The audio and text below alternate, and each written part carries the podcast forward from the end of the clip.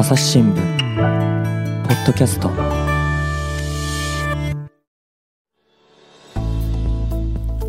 朝日新聞の記者宮太郎です、えー本日はですね ABC 朝日放送のなんとラジオのですね本物のスタジオをお借りして、えー収録をします、えーゲストはこの方です。阪神タイガースの実況歴30年余りですね。あの朝日放送伊藤志龍アナウンサーにお越しいただいてます。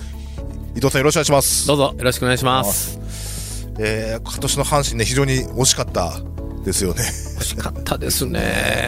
でまあ今日ねその辺のお話をですねたっぷりお聞きしたいと思います、えーそれともう一方ですね伊藤アナがですね火曜から、えー金曜の夜に、えーラジオノートという、えー番組に出演されておりまして、まあ、そこで今朝日新聞の当番編集長が出るコーナーがあるんですがそこに出演しているのがあの塩谷雄一大阪編集局局長補佐です、えー塩谷さんもよろしくお願いしますはい、よろしくお願いします。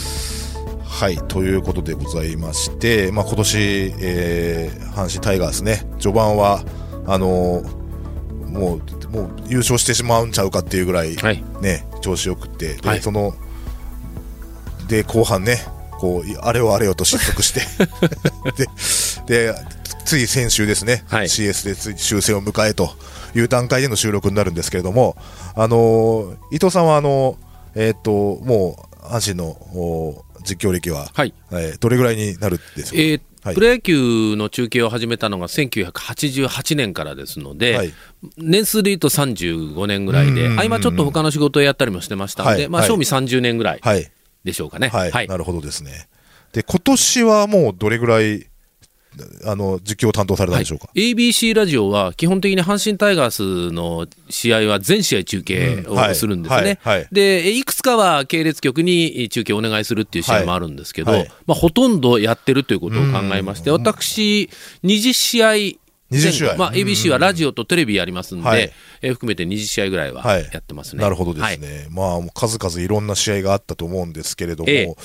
まあ、その、どうしてもこう、前半と後半でね、はい。分けちゃったりとかするんですけど、はい。こう、やっぱり7月ぐらいまでは勝ちまくってたはい印象がああるんですけど、はい。こう、この頃でなんか印象に残ってる試合みたいなのってありますでしょうか？まあ今年のタイガースの特徴は何と言いましても、はい。お開幕スタートしたところから、はい。他球団に比べて戦力が非常に整ってましてね、外国人がちょっと日本に入りづらい状況からシーズンスタートしたりということもありましたので、でそこに阪神はしっかり外国人がもうキャンプから、はい。あのしっかりした調整をしはい。てシーズンに臨めたということと、はい。新人選手が非常にうまくはまりましたので、うんそうですね。はい。うん。他球団を足手であのスタートできたのはそこかなと思いますね。はいはいはいはい、なるほどですね。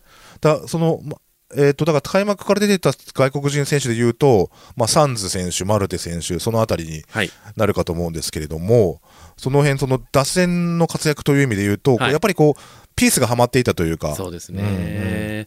まあ、それで言いますと、はい。サンズ、マルテ、それから大山と、はいはいはいはい。右のロングヒッターがすごく多かったんですね。はいはい。で甲子園球場って浜風っていうのが吹きまして、ね。うんうんうん。ライトからレフトに常に風が吹きますので、はい。右バッターは風に乗ってボールを飛ばせる、はい。左バッターは歴代、例えば掛布正幸さんでも、金本智明さんでも、はい。ずいぶんあの浜風には苦労した、はい。ライトにボール飛ばしてもなかなか、えー打球が飛ばないということで、は補強の方向性としては、うん。右のロングヒッターを作りたいっていうことはい。でずーっとやってきててはっと気がつくと、はい。今年の構成は、ロングヒットを打てる選手が右バッターばっかりになってしまってた。ところへ、ええ。ルーキーの左打ちのうん。佐藤輝明という素晴らしいはい。若者がやってきてくれまして、これでまさにバランスもバチッと噛み合ったっていう。はい。二川学院、はい。はい、近代。そうです。ね。はい。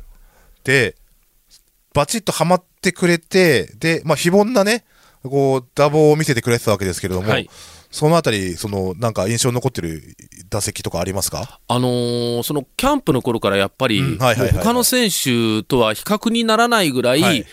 鋭く速いスイングで、はい。いまあ、いわゆる大振りしますので、はい。うんうんうん。確率がどうなんだあろそううですよね。かなってすごく思ったんですよね。前評判はそんな感じでしたよね。が、うん。まあ、やってみると、はい。なかなかそうでもなくってはい。ということで、はい。実はそのピッチャーがそのウイニングショットで投げてくるような難しいボールもはい。結構しっかり捉える、緩急をつけてきた投げてきたようなはい。ボールもしっかり捉えるっていう感じがありまして、はい。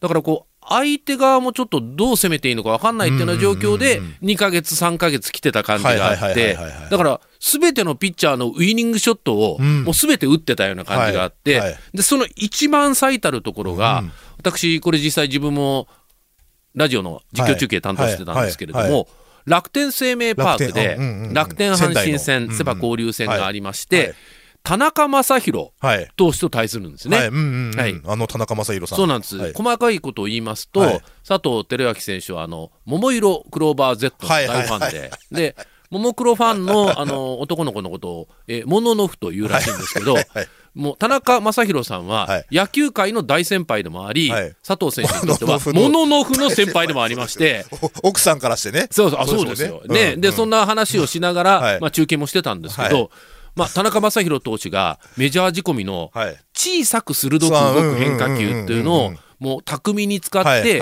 この試合もはい。6月の交流戦なんですけど、阪神打線を抑えてたんですが、その田中の厳しい膝元に曲がってくるスライダー、カットボールを、まあ、えー解説があれ、下柳剛さんにはい言わはいはいはいせたんですけど。あんなボールを打たれたら、うん。ピッチャー投げる球がないっていうぐらいのボールをホームランしまして、はい。いや、これはすごい男が現れたなって、こう本当に彼の能力を確信した試合でしたけどね。左バッターの膝元と言いますと、その、えーっと、こう、要は右ピッチャーから行くとこうクロスしていくような球になるわけですよね。でこう自分の方に近づいてくるように、はい。しかも、ま、曲がり落ちてくるようなはい。感じになる球を、こう、佐藤選手すごい体大きいですからね。はい。それをこう、まあ、すくい上げるようにと言いますか、なかなかそれ、なんていうのこう、パワーだけじゃなくて、はい。その、バットコントロールの部分でしょうか。だから、うん。田中投手も、うん。あこのホームランを表して、メジャーでもあんな打ち方なかなかされなかったと、うん。うん。うんはい。メジャーリーガーでもやっぱりあれはゴロになったり、はい。ファールになったりするはずなのに、すごい男が現れたもんだということを、はい。はいあの、モノノフの先輩も、もののふえー言ってたみの先輩たいですけどね。すごいもののふが現れたと。そうそうそうそう。なるほど。で、まあ、そうやってね、その頃は、その佐藤選手のね、はい。こう成績とともにですねあ、こうぶっちぎりのね、こう首位を走ってたあタイガースですけれども、はい。こうもう7月オールスター近くなるぐらいですかね、こうだんだんこう、あそのその前にあれだ、ABC さんがね、はい。こうキャンペーンをね、はい。始めたんですよね。はこうどんなキャンペーンでしたっけ？優勝してまうやつですね。赤い優勝しては、はい、はい。これなんてこう、すごいね、こう、こう、阪神への愛であり、はい。関西の人がね、こう、阪神に対する、こう、愛とか、こう、し大丈夫かなっていう目線とかね、はい。それが全てこう詰まった言葉だなと思ってこう絶妙な言葉だなと思って聞いてましたけど、ね、これまあちょっと言い訳がましくなりますけど、はい。ツイッター上で、うんハッシュタグ、はい。あかん優勝してまうっていうのが、はいはいはい。あの、タタタタと出始めて、これが面白いなということであ、ABC の番組も取り上げさせていただいて、よっしゃ。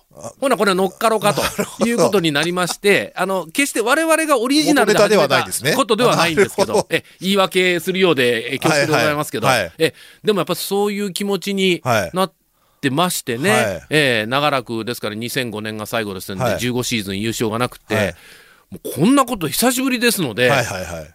あれゆあのーなんていうんですかね応援する心構えとして、はい。我々も中継する心構えとして、はい。常に勝ってほしいわけですよ。はい。で勝ったら嬉しいんですけど、はい。こう持ち慣れないお金を持ちますと ちょっとあの不安になるがごとく、はい。ええまあ、貯金もそこそこな感じがいい。じゃないですか、はいはい。お財布もね、たんまりお札が入るより、うん。まあ、そこそこ入ってせる。せめて一桁ぐらいね。そうなんですよ、はいそれがはい。妙に10万も20万もなんかお財布に入ってしまったような感覚になりましたんで、あかん、優勝してまうという、まあ、皆さんの感覚とはい。ちょっとまあ合致して、我々のところもあのいろんな番組でそんなことをやったんですけどね。なるほどですね。あ、だそう、だから、その、こう、わ僕ら阪神ファン、僕らって言っちゃ言っちゃいましたけど、はいはい。が見るような、こう、目線になっちゃうんですね。そうですね。うんなんかこう、ネットではね、はい。あかん優勝してまうって言ったとところから巨人が近づいておれないかいっていうかってはい。書かれたりとかしてましたけども、はい。まあでもすごいこう、マインドとしてね、はい。いや、確かに、あの、ABC さんもそうだと思うんですけどあ、我々朝日新聞もですね、こう、特に大阪本社やなんかは、こう、在阪のね、はい。球団、特に阪神が優勝しそうだとか、なるとですね、ちょっとまたせこせこ準備を始めなきゃいけないんですよね、塩谷さんね。そうですね。もう新聞ちょっと扱いを大きくしていこうとか、はいい、ろいろ考えていきますよね。はい、うちもなんか、後期到来っていうワッペン作ってね、雑報とかも増えてましたよね、あの時、増えてましたね。まあ、っていう感じで、あと優勝するとなったら、はいやっぱりこう、しそうになくて、しそうだとなった段階でいろんな紙面を用意するわけですよ。あそうですよねうん写真特集であるとか、はいその、こう、年表のグラフィックであるとかですね、はいはいあの、いろいろ用意をし始めて、それ、あとは、こう、あるいは要請があったらね、別釣り屋なんかを作ったりとかすることもありますしね。いろんなキャンペーンの準備をしていたんですけど。でいたんですけど、というね。我々のとこもね、そういうことがあれば特番作らなきゃっていうんでそうですよね。うん。えーテレビもラジオも構えて頑張ってはいたんですけど、はい、はい。こう、頼りの賞プロデューサーがはね、うん、言ってますけども。そうなんです、はい。ABC ラジオもいろいろ考えてたんですけど、は、はい。い。はい、はい。っていうね、はい。ことで、じゃあ結果どうなったんですかというはい。話でですね、まあ、でも9月もなんだかんだ言って、はい。こう、まあ、こう、追いつかれつ離れつつっていうところですけども、し首位を走ってはいたはい。わけですよね。はい。えーでは、ここからはですね、あの、シリュウさんが、あの、実況していて、これ、ほんまに優勝するんちゃうかと思ったという試合がありますんでですね、これ、9月3日の阪神甲子園球場で行われた巨人戦なんですけれども、えーこちらの実況音源をお借りすることができましたので、えーちょっとお聞きいただきたいなと思います。3対12点リードのジャイアンツ。これを追って7回裏タイガースワンアウト満塁。戸郷第1球を投げましました。3塁線ボール抜ける長打コース。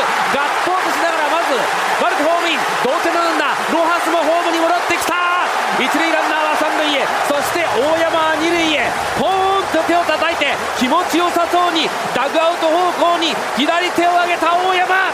タイガース追いつきました。3対3ツーアウト満塁。ランナーは一斉にスタートを切ります。スリーボールツーストライク。ピッチャー大江。中野に対します。7球目を投げました。打ちました。ライナー当たった大きな当たり。ポール際。打球。伸びる。伸びる。伸びていってスタンドに入らない。フェンス1人2人3人帰ってきた。中野は悠然と三塁へ。そしてガッツポーズ。満塁走者一掃。タイムリースリーベース。ヒット6対3タイガースゲームをひっくり返しました。7対3タイガースリード。9回表ツーアウト。ピッチャースアレス。代打若林に対します。第1球を投げました。打ちました。高いバウンド1、2塁間。ファーストゴールバカの取る。ピッチャーにアンダートス。アウト試合が終わりました。タイガース鮮やかな逆転勝利。7対3タイガースがジャイアンツを下しました。早めの継投懸命の原監督のタクトも届きませんでした。タイガースの猛攻中盤に生きたというゲームでした。勝利投手上貞対戦投手はこれあの、打ち上げていた巨人のですね、戸郷投手を終盤に攻略して、こう逆転するというね、試合なんですけども、僕、すごい印象に残ってるのは、あのーごめんなさい、どの選手がどうだかわかんないですけど、6点、6-0で負けてたんですよ、はいはい序盤。はいありましたよね。はいで、そっから追いつくんですよ。はいで、最後勝ち切りそうだっていうところまで行くんですけど、はいまあ、まあ追いついたからいいよしとしようかと思ったんですけど、その時は。そんな試合もあったりとかして、はい多分あれ、大山選手のホームランとかその辺もあったんじゃないかなと思うんですけど、えそのあたりでも、なんか、ご記憶に残ってる試合ありますか？あのーもう本当にその辺の戦いはね、はい。もう言い出したら、実は阪神、最終的にヤクルトとゲーム差ゼロでしてね。そうですね。ははいい、そうそうそう。ゲーム差なしで。そうなんです、はい、で大失速したかっていうと実はそうでもなくって、えー交流戦あたりで7ゲーム8ゲーム下とつけてまして、その後はもう5割以上のペースで阪神も戦ってるんですけど、下からまあヤクルトがあまりにすごいペースで来てしまったっていうところがありましたんで、はい。評価難しいところなんですけどね。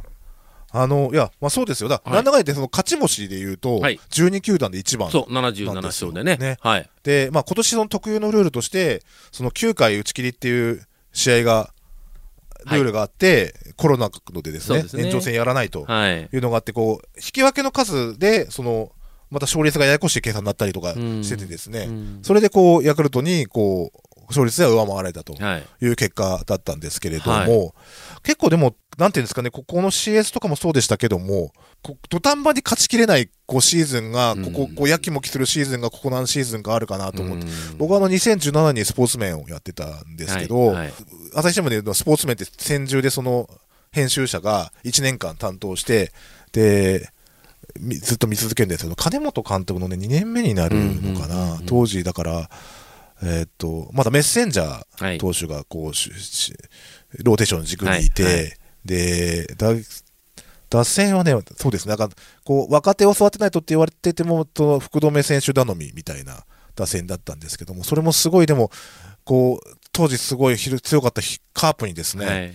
9月5ゲーム差ぐらいまで食らいついてたんですよ。で、ここの、この広島3連戦で、なんとかすればまだあるぞみたいなところで、すごいなんか、ま、負けちゃうんですよね。こう、ごめんなさい、こう試合の、はいはい。覚えてないんですけど。あり、ましたありました。こうなんか、そこがこうなんか、なんていうんですかね、阪神の足りないところでもあれば、まあ、逆に愛されるところでもあるのかなとかと思ったりするんですけども、まさしくそう、そういうことをこう、ふ含み置いた中でのあかん優勝してまうっていう言葉だったのかなと思いますし。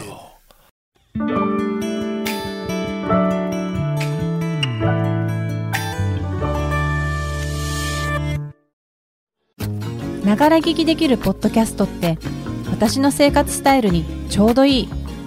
朝日新聞のニュースレターに登録すると編集者が厳選したニュースがメールで届くよ。思いがけない話題にも出会えるよね。ちょっと新しいニュースの読み方。朝日新聞。だその私その生まれが北海道でですね、はい。特に、まあ、と当時その日本ハムなんかもいない時代ですよ。はい。で、まあ、テレビは巨人戦しかやってませんみたいなところでですね、まあ当然巨人をずっと見てるわけですけど、で、当時は、その、藤田監督とか、あとはまあ原選手が、原さんが現役の頃とかでですね、王女監督なんてやってる頃ですね。そうですかね、はい。そうですね、はい。そう、それで、で、でずっとや見てて、で、巨人を見てたんですけども、だんだんその、こう、FA 制度ができてから、はい。お金に任せて、こう、ね、やれ落合選手、清原選手、いろいろ取り始めたところから、だんだん嫌いになっていくんですよね。あで、アンチ巨人になって、で、その就職をして、で、まあ、20代の後半で大阪の方に赴任してくるんですけど、そこからですね、だから、だまあ、メディアはテレビとかつけてたら、やっぱ関西はローカル強いので、はい。そのやっぱこう、一色っていうのもあるんですけども、あはい。やっぱりね、その、ハラハラさせられるというか、でまあ、で当時その強くなってましたからね、だいぶね、はい。その僕らの子供の頃の阪神と比べたら、こういろいろ期待をしてしまうというか、はい。こうやっぱ見てしまうというか、はいそういうこう不思議な魅力がある球団だよなと思って見てます。すっかりもう、あの、僕の心は今縦島にあ染まってますね。それで言いますと、はいそれこそ関西の芸人さんで言うと、はい上岡龍太郎さんなんかはいはいはいはいはまさにはい岸上さんのはいその変遷をはいはい大いに評価されると思うんですよあ、。そうですか。はい。子供なんてものははいはい勝つやつとか、はいはいはいうまくいってるやつに憧れる。そうですねうんうんうんうんこれ子供やと。はい。いい大人がはい何でもかんでも成功してる人間に惚れますかと。はいうんなんか知らんけどあかんたれやけど、うん。はい。たまにスカーンといいね、花火も打ち上げてくれると、はいはい基本的にあかんねんなこいつっていう人間に肩入れするのがはい。立派な大人じゃないかと、はいはいはいはい。だから阪神ファンはみんな大人なんですよ、うんうん、なるほど、なるほど。だからあんなにうまくいきすぎると、はい。あかんこどどうしたらいいんだろう私と、大丈夫かいう感じにもうみんななっててまあ、望んだわけではないけどこういう結末になると、はい。あかんなぱり諦めきれんなこれなというはい。皆さんそんな思いなんではないかなと。で ABC ラジオははい。そういう皆さんとはい。愛を語り合いながら、あ、えいいですね。えースポーツ中継をやっていこうと思ってるわけです。はい。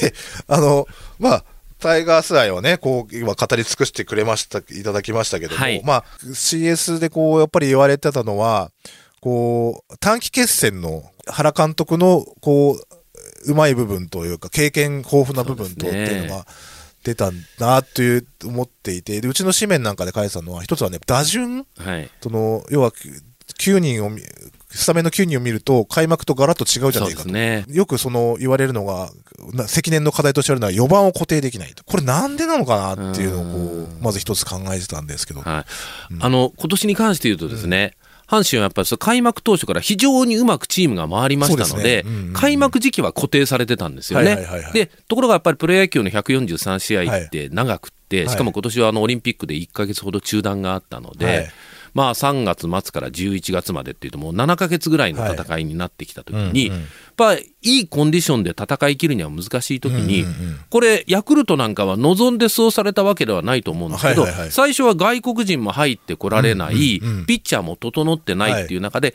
い、ろんな選手使っていったんですよね。はいはいはいはいで最終的に固まりましたっていう感じですよね。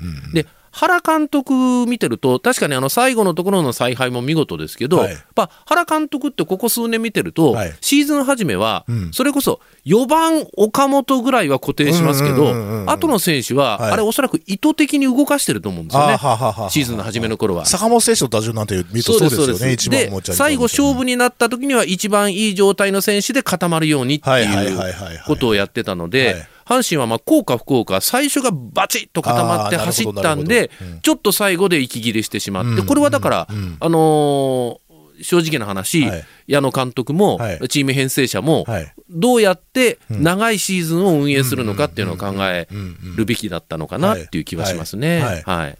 そのだそういう意味で言うとですよ、その4番っていうのが、そのまあ、今年も何人か変わったじゃないですか、はい。そのそれこそ今、岡本選手の話出てましたけど、はい。そのあれはそのヤクルトだと村上選手がいたりとかですね。っていう中でこうこう毎年毎年こう4番候補、4番候補って言われてるわけじゃないですか。はい。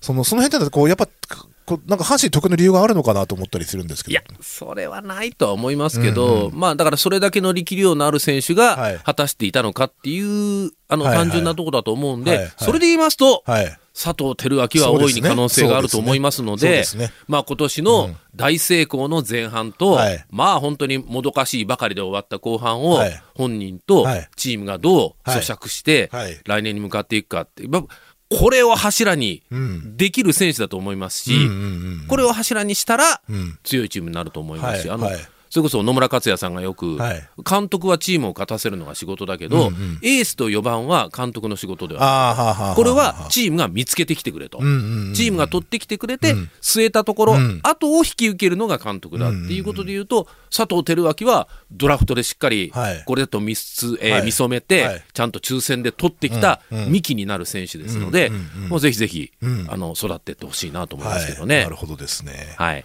はい。ということでですね、はいまあ、その阪神、だその来年に向けてはですね、だからそのやっぱ、一つはその佐藤輝選手が、今年のね、後半の反省点をこうしっかり生かして、で、そうならないためにはどうしたらいいのかということを、まあ、しっかり向き合って、チームとして、チームもそうだし、ご本人も向き合ってもらってっていうのが一つはいあります。その、あとはその、こう、同じ鉄を踏まないためには、どうしたらいいのかしらという。まあ冷静な現状分析ははい。絶対に必要だと思うんですよね、はい。はい。だからなんかシーズン初めは調子が良かった、はい。だけど最後調子が悪かった、はい。じゃないと思うんですよね。ははい。果たして我々の戦力ってどのぐらいのレベルにあったのかって、うんうんうんうん。佐藤選手もそうですよね、はい。自分の技量ってどの辺にあったのかっていうことを、はい。ちゃんと冷静に今あの、いわゆるデータもものすごく出てきてますので、はい。これをしっかり分析して、うん。えーチームの足りないところ自分の足りないところってうんうんやってってほしいなと思いますよね。でこれだけ新人がしっかり働いたはい。わけですから、来年再来年って必ず上積みがあるわけです。はい。で2年目の高校出てまだ二十歳の及川なんていう素晴らしいサウスポーのスピードピッチャーも出てきましたし、まあ、こういったピッチャーもだから必ず上積みがあるはずですので、これをどうやってえ自分の力を100%発揮し、はいでチームはこれを発揮させるかっていうふうにいけば、はい。必ずあの明るい来年になると、うんうんうんえー思ってます。なるほどですね。まあ、その辺はまたオフシーズンは注目をそうですねしていくような形になるかと思います。話はまだまだ続きますが、続きはまた次回2002年に就任した星野監督の志龍さんのみが知る横顔についてたっぷりと語りました